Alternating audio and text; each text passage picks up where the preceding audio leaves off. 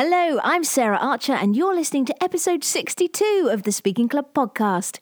The other day, I passed a couple of builders above me on a scaffold, laughing while punching each other, and I realised that I'd just seen my first ding dong merrily on high. I started this podcast for two reasons because I want to help people recognise the power of stories and humour in speaking, and because I believe it's your message that counts, not the number of ums and ahs you use. There are some organisations that want to create robot speakers. They want you to sacrifice your personality in order to speak perfectly. But I want to let you know that you can be yourself and a sensational speaker. So, if you want to be a speaker that connects and engages authentically through stories, a speaker that gives value as well as a great performance, then welcome home. Hey, and welcome to the show. If you're a returning listener to the Speaking Club, that's brilliant.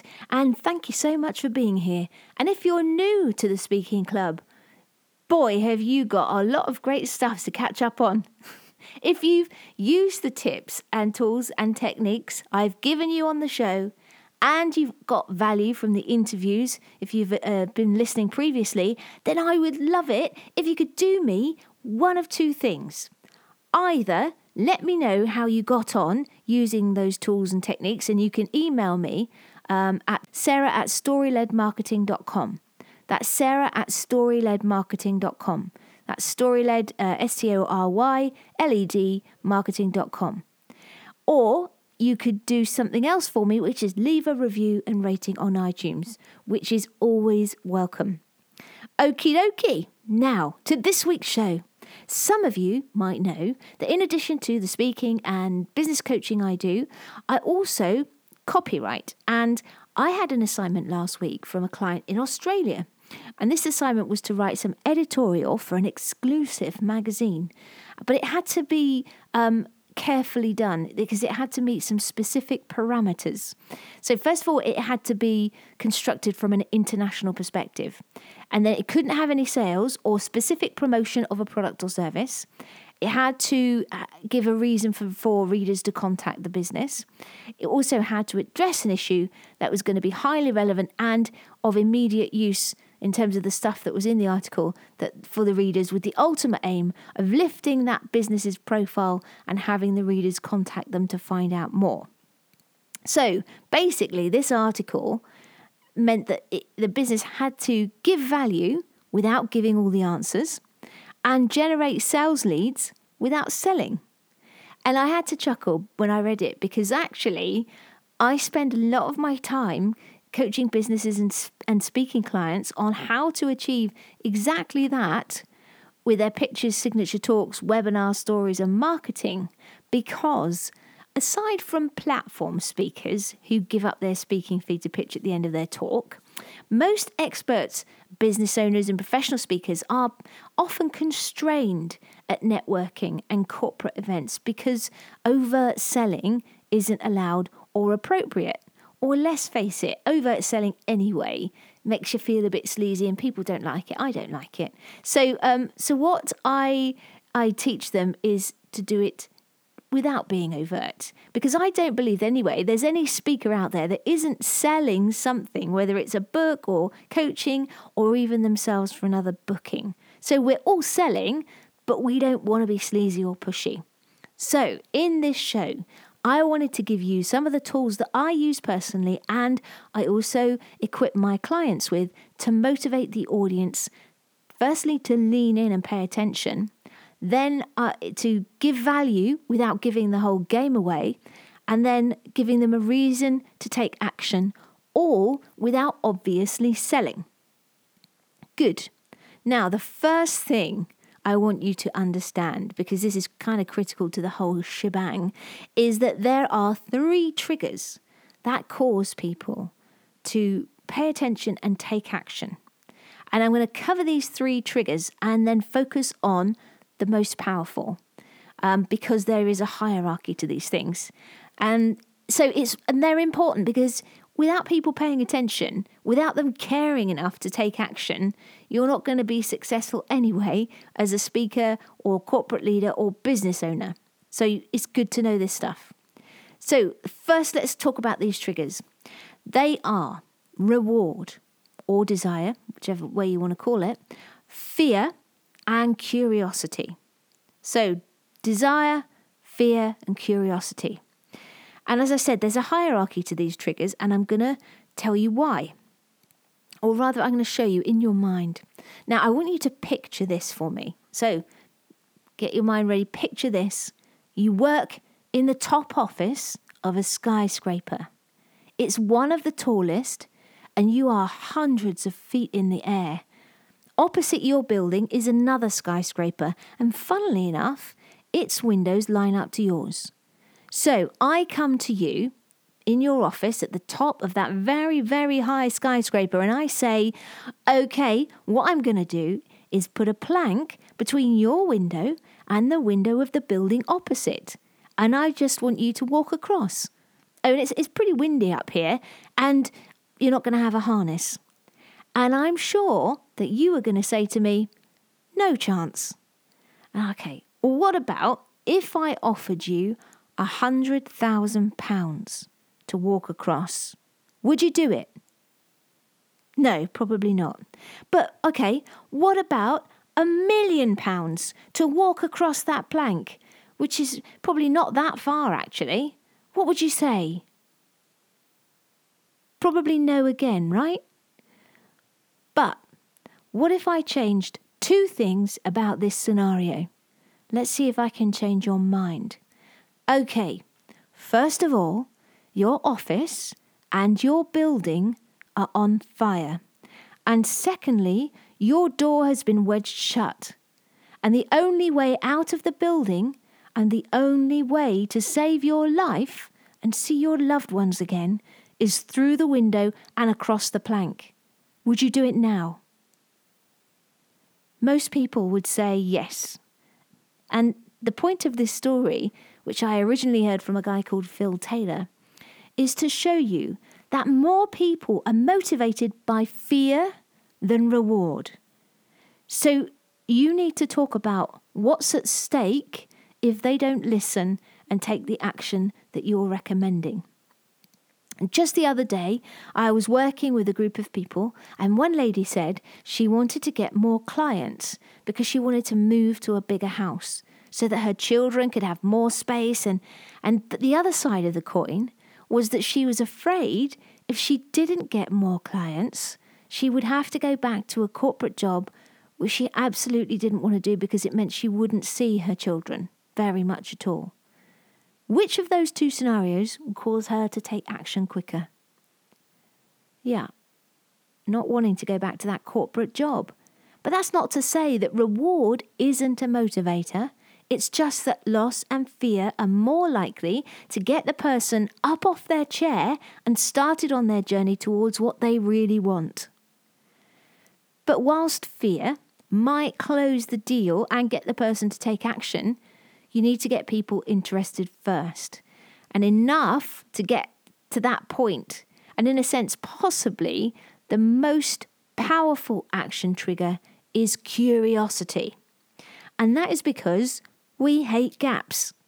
When you create a gap that people want to fill, they'll be motivated to take the action necessary to find the information out whether that's asking additional questions, you know, after the talk or following up, you know, completely after the talk when it's all done and dusted. Curiosity is used all the time, especially on TV. I want you to think back to the last soap opera or mini series you watched. Now, if there was a commercial break, what happened before? Yep, there was a cliffhanger to make you come back after the break. And what happened at the end of the episode? Yep, another cliffhanger to make you watch the show next week or in the next few seconds if you're doing it on Netflix. But these gaps make people curious enough to come back. So, right from the start, when you create the title of your talk, you need to be aiming to pique people's interest, their curiosity. And when you deliver your content, you need to deliberately leave some gaps so that people will be curious enough to want to follow up. to take action. Now, another great example of using curiosity is the Thousand and One Night story, or Arabian Nights as it's called. And I've talked about this story before in episode 50 in relation to framing your talks. But it's a great example to use here too. Now, in this story of A Thousand and One Nights, Shahryar is a king who learns that his wife has been unfaithful and kills her. And then he believes that all the women are the same, so he starts marrying virgins and then executing them the next morning before they've got a chance to dishonour him. Then a lady called Scheherazade offers to marry the king, and on the night of their marriage, their wedding night, she begins to tell him a tale, but she doesn't finish it. The king is curious to know how it ends, and so he puts off her execution. And the next evening, she finishes the story but starts a new one, but doesn't finish that. And again, he postpones their execution. And this goes on for a thousand and one nights, after which time he gets a bit bored of threatening to kill her and she manages to, to, to live a, a happy life. So Scheherazade understood the power of curiosity and used the simple strategy of keeping Shahryar curious by taking him on a journey where he wants to know how it turns out, to keep herself alive and to become queen. Now, in marketing, there is another term for this, and it's called problem, solution, problem. And this is the strategy I teach my clients to use in all aspects of their marketing. And I consider speaking to be part of marketing, and it works particularly well in presentations. Now, for instance, I will create a problem in the title of my presentation, and then in the content, I will give my audience a solution to that problem I posed. But before I finish, I will also leave them with another problem to solve, another gap, one that my next piece of content or talk or teaching or product or service can solve. For example, I do a presentation on objections, and it's called How to Avoid the Three Biggest Mistakes Businesses Make in Dealing with Objections. Now, there's curiosity and promise built into that title. And in that presentation, I do tell people what those three biggest mistakes are, and I give them strategies to avoid them. But the strategies that I give them to avoid making the mistakes are things that are also problems that they need to solve. Now, they could absolutely go off and find ways to resolve those problems for themselves. But they're also things that my services can help them get solved quickly and effectively. So I'm providing value, but I'm also showing them the next problem they need to solve. And obviously, they can do that with my help if they want. So, I want you to start doing the same thing. I want you to start focusing on getting and keeping people's attention and creating gaps rather than selling.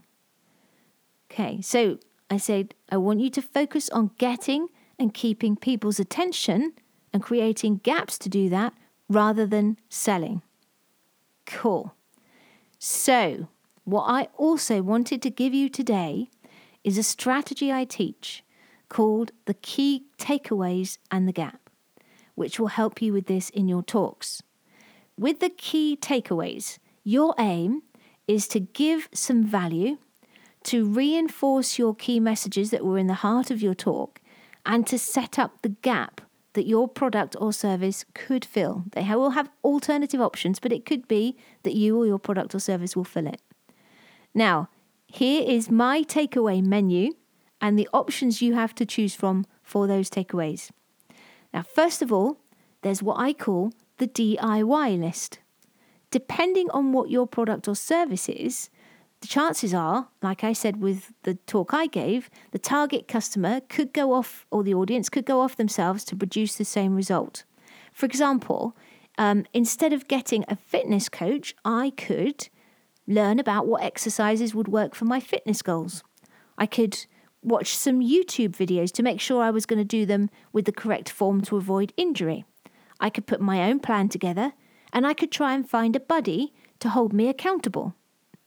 Which could be what you tell them in your takeaways if you were a fitness coach doing a talk. Now, some people might take that list and run with it, but a number of people would see red flags coming up around time, risk of injury, and finding someone to hold them accountable. And they might think, bugger that, I need a fitness coach. That's where you come in. Then the next uh, takeaway option is the audit list. This set of takeaways is a set of questions that gives uh, your audience some insight, but it may also highlight that perhaps they're not where they should be. This will leave them with another gap, again, that your product or service could fill.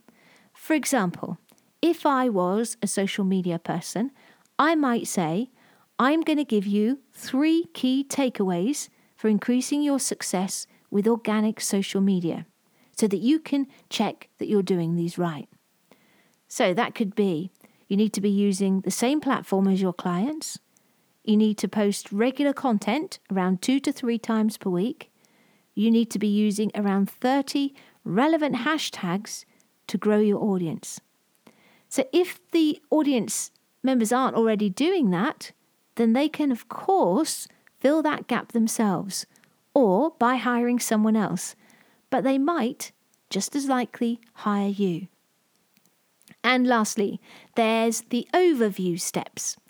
So, when I'm giving a talk, I might promise that I'm going to give people the essential ingredients for crafting an irresistible offer. And I do, with a brief overview, which is valuable in itself. But I, what I don't do is give the detail behind it. I give the what, but not the how. And again, people could well go off themselves to work on this stuff and find it out, or they may well hire me to work with them one to one or buy one of my courses to get the, the lowdown on this. So, as you can see, most of the gaps come from the person not having the time, the knowledge, or the money to do it themselves and get the same results. Or they want results more quickly than they can get them from elsewhere. And that is where they will be piggybacking on all of the time and study and research and development and failures that you've done to get where you are today in terms of that expertise and shortcutting all of that to um, to get ahead by using you or your products or services. So as I said, whether you're presenting at a networking event in business or a conference, it might not be allowed or appropriate to sell overtly. And in this instance, the takeaways and the gap are an indirect way of selling without selling. You're giving value and insight. And who doesn't want that? And whichever takeaway you use, you've always got to have a call to action at the end of your talk. You've got to give your audience something to do next, even if it's just to go and say hi to you on Twitter or Facebook. Although ideally, you would give them a freebie or lead magnet that builds on your talk in exchange for your email address because you need to be building that email list. Okay, cool. That's it. So let's just go over your your takeaways, not the takeaways, but the takeaways for this show. And these are there are three t- triggers for action, and they are desire, fear, and curiosity. You need to remember more people are motivated to take action out of fear and loss than they are over desire. Curiosity is the most powerful trigger to get people's attention and keep people's attention. And to make a person curious, we've got to create a gap between what they know and what they want to know.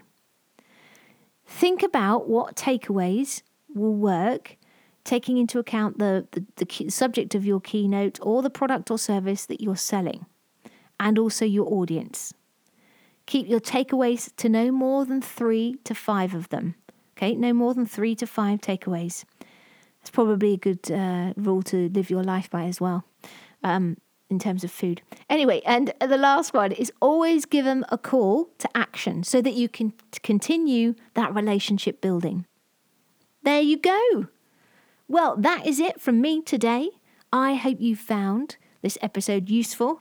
And if you enjoyed this episode, then go ahead and leave a rating or review.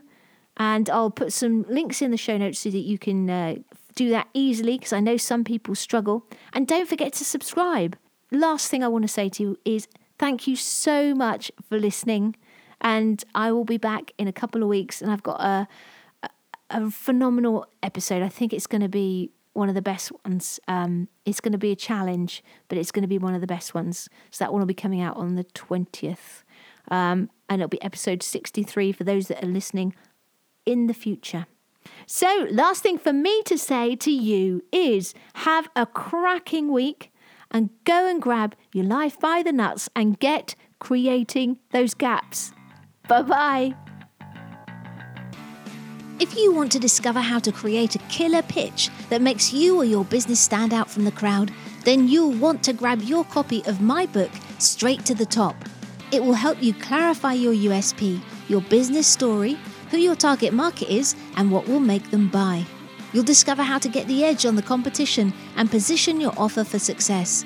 You'll also get proven elevator and investor pitch frameworks to use for maximum impact. To get the book for free plus lots of extra bonuses, you just pay shipping and handling. Go to standoutpitch.com today.